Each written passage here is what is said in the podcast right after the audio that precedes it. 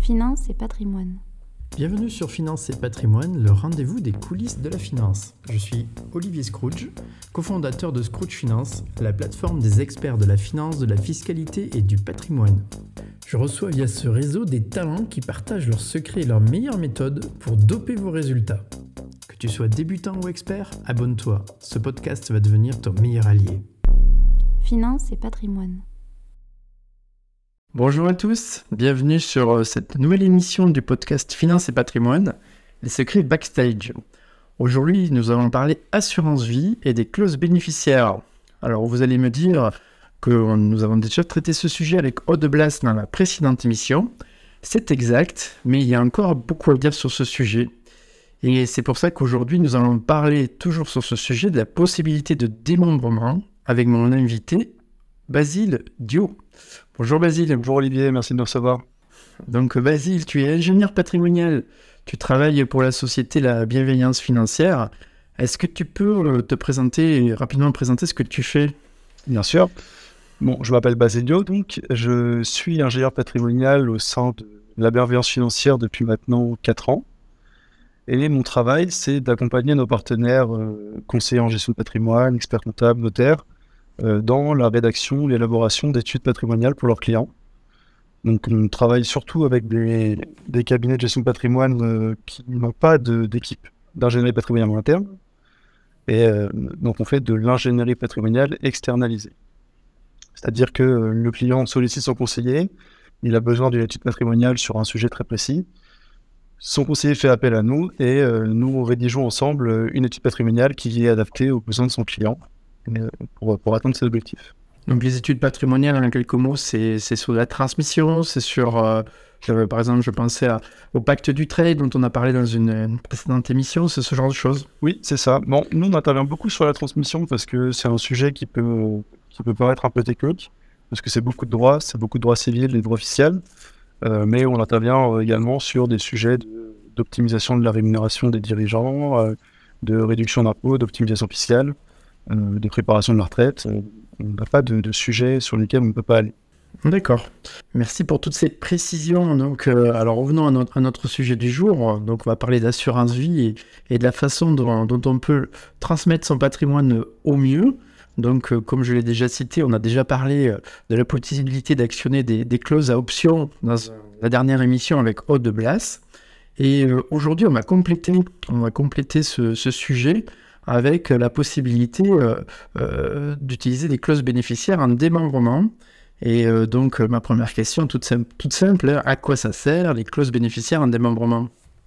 Bah, Déjà, il faut comprendre que la, très grande majorité des clauses bénéficiaires d'assurance vie, donc les clauses bénéficiaires, c'est les clauses du contrat qui désigne le bénéficiaire en cas de décès, donc celui qui reçoit les capitaux en cas de décès de l'assuré.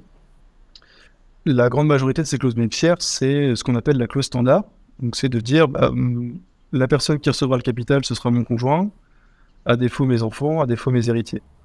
Donc c'est toujours des, clauses en, pleine propriété et souvent à destination du conjoint en premier lieu. Le problème de cette clause, euh, ou les problèmes de cette clause euh, standard, euh, c'est que bah, si je suis remarié, j'ai une nouvelle épouse et j'avais des enfants de ma précédente union, bah, le fait de lui verser ces capitaux en pleine propriété fait qu'à son décès à elle, mes enfants de ma première union ne recevront pas euh, le patrimoine que je ai transmis. Donc, d'une certaine manière, je déshérite un petit peu mes enfants en faisant ça. Un autre problème qu'on peut avoir sur ce type de clause standard, c'est le fait que souvent on, vend l'assurance vie en disant bah, euh, ça optimise votre impôt de succession. En cas de décès, vos, enfants auront des avantages fiscaux euh, sur l'assurance vie. Et pour autant, on met en bénéficiaire du contrat le conjoint. Et le conjoint, il faut savoir qu'il est exonéré, que ce soit en assurance vie ou en succession, il ne paye jamais d'impôt sur ce qu'il reçoit. Donc lui transmettre un compte courant ou un contrat d'assurance vie, d'un point de vue fiscal, ça, n'a aucun impact. Donc la clause bénéficiaire démembrée, c'est une réponse euh, à ces problématiques de, la clause standard. Euh, c'est une clause qui permet de protéger son conjoint en lui transmettant les capitaux, tout en conservant euh, certains avantages fiscaux de l'assurance vie et certains avantages de la succession, donc la protection de mes enfants d'un autre lit, d'un autre lit d'une précédente union. D'accord, donc si je comprends bien, euh, on fait bénéficier à son conjoint de la succession, mais aussi des avantages fiscaux pour les enfants, en utilisant ce stratagème. C'est ça. Très concrètement, très concrètement, il y a plusieurs types de, d'utilisation du démembrement dans les clauses bénéficiaires. Donc le démembrement, c'est le fait de séparer l'usufruit de la propriété. L'usufruit, c'est l'usage et les fruits, hein, c'est le fait de pouvoir euh, jouir de son argent.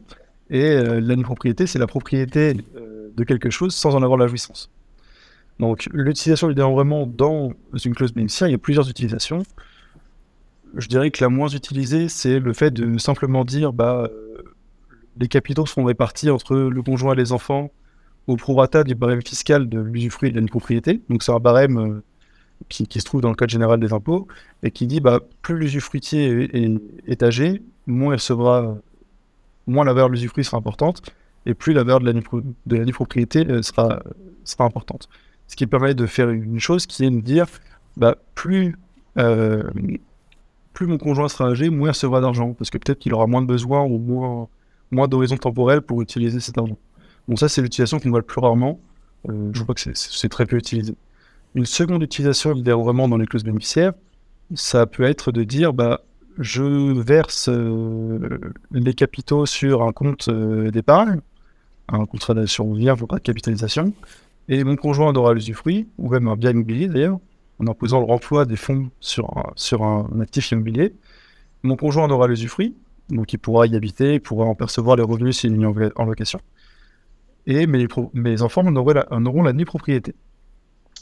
Donc le fait d'avoir la nue propriété, ça permet de devenir plein propriétaire au moment où l'usufruit s'éteint, et en général il s'éteint au décès de l'usufruitier. Donc ça veut dire que mon bien sur lequel j'ai réinvesti les, fonds de mon contrat d'assurance vie, mon conjoint dans la jouissance, mais au décès de mon conjoint, c'est mes enfants qui sont plein propriétaires, automatiquement et sans impôt supplémentaire à payer. Donc ça c'est la deuxième utilisation. Et la troisième utilisation qui est euh, largement la plus courante, et je pense que c'est celle qu'on va approfondir aujourd'hui, c'est euh, le fait d'utiliser le quasi-usufruit. Et on parle de quasi-usufruit quand on a un usufruit sur des valeurs qui se consomment euh, par leur premier usage. Donc de l'argent, typiquement. quand on utilise de l'argent, on, le consomme. Donc on va appliquer un quasi-usufruit sur l'argent. Donc ce qui veut dire que très concrètement, dans ce troisième type de clause bénéficiaire qui est le plus courant, l'assureur verse tout l'argent au conjoint, comme s'il en avait la pleine propriété. Le conjoint usufruitier ou quasi-usufruitier euh, peut le dépenser, l'investir librement euh, sans avoir à rendre de compte pour une propriétaire. Et au décès du conjoint, les enfants pourront récupérer cet argent sur sa succession sans impôt à payer. Donc le fait de récupérer cet argent sur la succession, on appelle ça une créance de restitution. En fait, il faut bien euh, s'imaginer que c'est comme si le conjoint devait de l'argent aux enfants et que cette dette était exigible qu'au moment de son décès. C'est-à-dire que les enfants ne peuvent pas demander au conjoint de le, de le rembourser avant, avant son décès, bien sûr. Donc, si on hmm, fonctionnement, le, conjoint est totalement. C'est ça. Et si on observe un petit peu ce fonctionnement, ça va être très proche de la clause euh, en pleine propriété dans les faits. En tout cas, dans ce que les, les, bénéficiaires percevront, puisque le conjoint aura euh, absolument la, la, totalité des sommes dans la plupart des cas. Donc, comme s'il les avait en pleine propriété. Et le fait de faire ça, on va voir que ça nous apporte euh, des avantages fiscaux euh, qui, ne sont pas possibles quand la clause est en pleine propriété. Alors, euh, si on fait tout ça, tout ce montage, c'est parce qu'il y a des avantages et j'imagine qu'ils sont fiscaux. donc, qui, qui, s'intéressent à la préservation du patrimoine qui a été constitué. donc, est-ce que, est que tu peux nous les détailler, s'il te plaît? Bien sûr. Alors, juste une précision avant ça, c'est les avantages de la clause démembrée, ils ne sont pas uniquement fiscaux. Hein. Tout à l'heure, je citais le cas des enfants d'un premier lit. En faisant une clause bénéficiaire démembrée, l'avantage aussi, c'est que cette créance de restitution dont je parlais juste avant, euh, elle bénéficiera aussi aux enfants du premier lit. C'est-à-dire qu'au décès de mon conjoint, qui n'est pas la mère ou le père de mes enfants, mes enfants pourront récupérer la somme qui a été versée à ce nouveau conjoint sur sa succession. Quand bien même ce ne sont pas ses héritiers directs. Donc il y a aussi des avantages civils qui existent. D'accord, mais c'est vrai qu'on l'utilise souvent aussi pour les avantages fiscaux. Et les avantages fiscaux, tout simplement, c'est qu'on va pouvoir utiliser les, fameux abattements de l'assurance vie euh, qui, font, euh, qui font tout son succès pour la préparation de la succession. Donc, pour rappel, euh, quand on reçoit des, capitaux d'assurance vie, on a un abattement de 152 500 euros. Donc, c'est-à-dire qu'on n'est pas imposé jusqu'à 152 500 euros. Et ensuite, les taux sont les mêmes pour tout le monde, quel que soit le lien de parenté. c'est-à-dire 20% jusqu'à 700 000 euros et 31,25 au-delà. Ça, c'est pour tout ce qui a été versé avant 70 ans, son contrat d'assurance vie. Et pour tout ce qui a été versé après 70 ans, Ce qui reste inférieur, à- comme tout, hein, quoi qu'il arrive, à une succession euh, sans qu'il y ait d'abattement. c'est ça. Parce qu'en succession, on n'a que 100 000 euros d'abattement, mais par contre, c'est un abattement qui, peut s'appliquer sur tout et n'importe quoi, c'est-à-dire des biens immobiliers, euh, des actions, des, des biens immobiliers, euh, des œuvres d'art, que sais-je. Alors que sur l'assurance vie, on peut transmettre que, des, que, des, que de l'argent. Mais l'abattement de l'assurance vie est plus important, Ouais. même pour les enfants qui ont le plus- l'abattement le plus large, qui est de 100 000 euros en succession, il est plus important que cet abattement-là, puisqu'il est de 152 500 euros. Et les 20% et le 31-25 sont aussi plus avantageux dans certains cas, puisque même les enfants qui bénéficient encore une fois du, du barème fiscal le plus avantageux sur les successions euh, peuvent être imposés jusqu'à 45%, au-delà d'un certain montant. Donc 31-25, Exactement. c'est le maximum sur l'assurance vie. Alors que sur l'assurance vie, on reste Voilà, c'est ça. Donc la fiscalité de l'assurance vie est très avantageuse. Et après 70 ans, on a une fiscalité, euh, euh, donc pour les versements qui ont été faits après 70 ans sur le contrat d'assurance vie, on a une fiscalité qui est un petit peu différente, puisque cette fois-ci, on a un abattement de 30 500 euros, mais qui doit se partager entre tous les bénéficiaires imposables, euh, et qui donc est beaucoup moins important.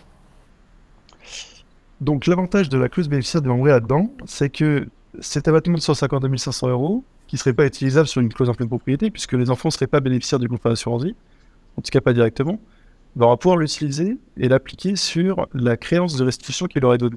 C'est-à-dire que je ne vais pas rentrer dans le détail parce que c'est un petit peu compliqué, euh, et puis il y a, plein de spécificités, on pourra en parler pendant, très longtemps, mais euh, ce qu'on va recevoir de l'assurance vie, imaginons je reçois, euh, je reçois 150 000 euros en, en cas d'usufruit, je suis le conjoint, et puis il y a un enfant qui, qui en reçoit la propriété, on va regarder le fameux barème fiscal dont je parlais tout à l'heure, mais on va me dire, bon, bah, ton usufruit il vaut 30%, donc fiscalement il vaut 30%, et puis la propriété vaut 70%.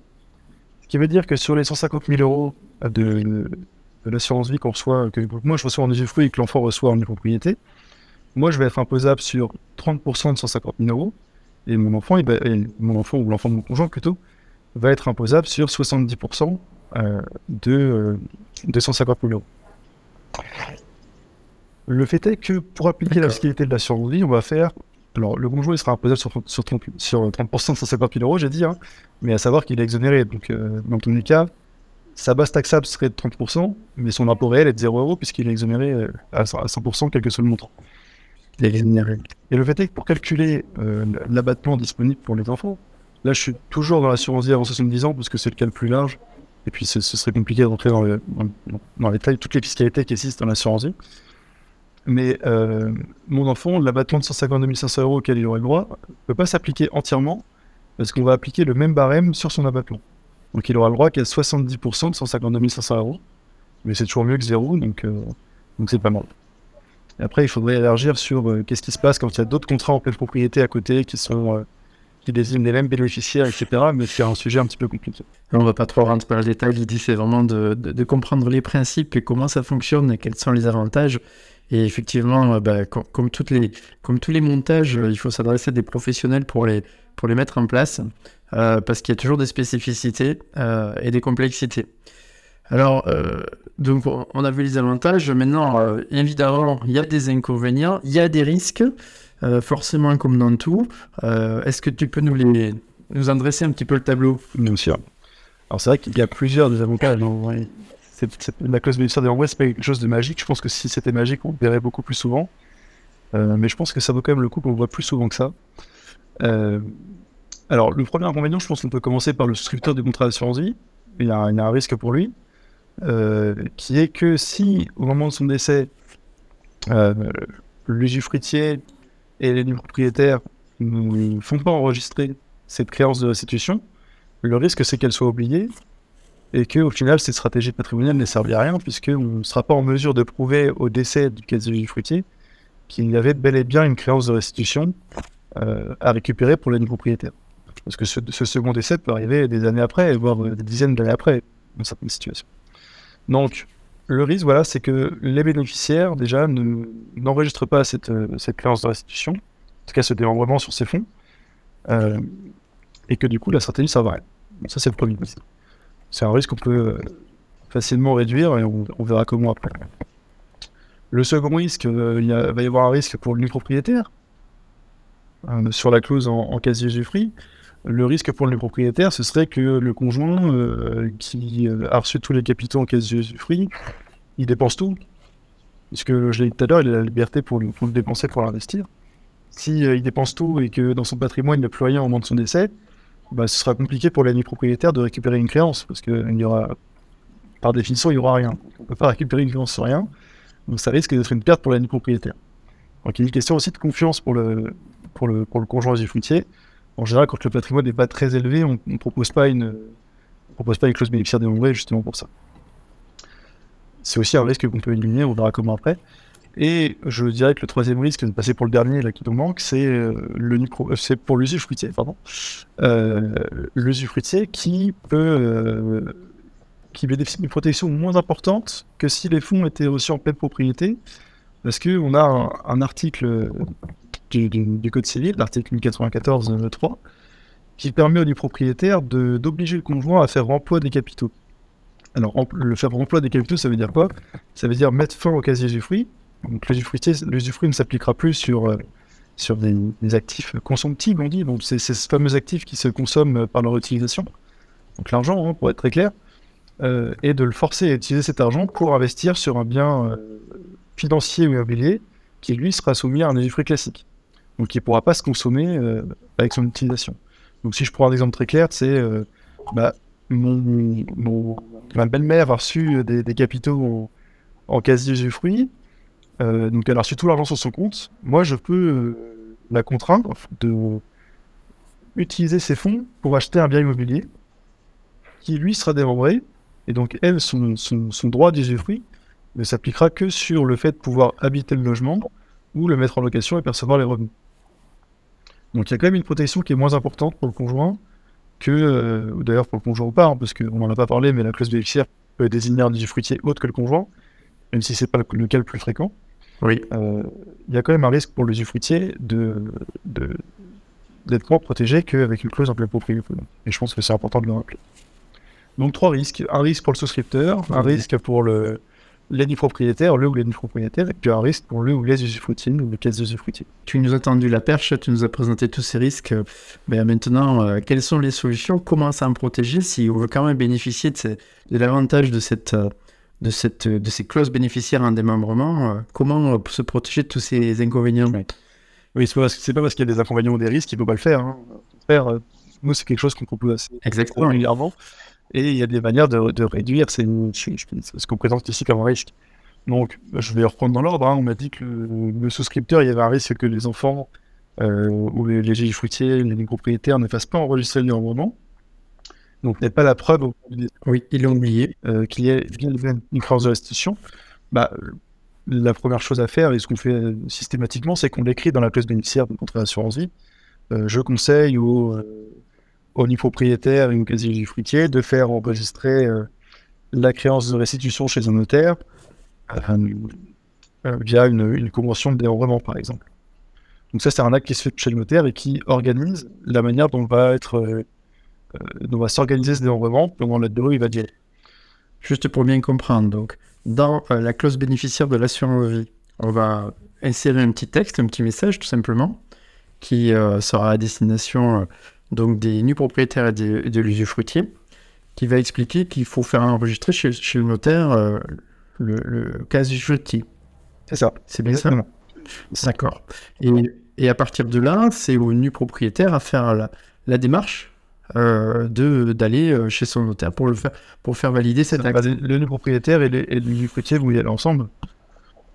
Ils vont y aller ensemble et puis ils vont, ils vont D'accord. enregistrer le démembrement chez le notaire.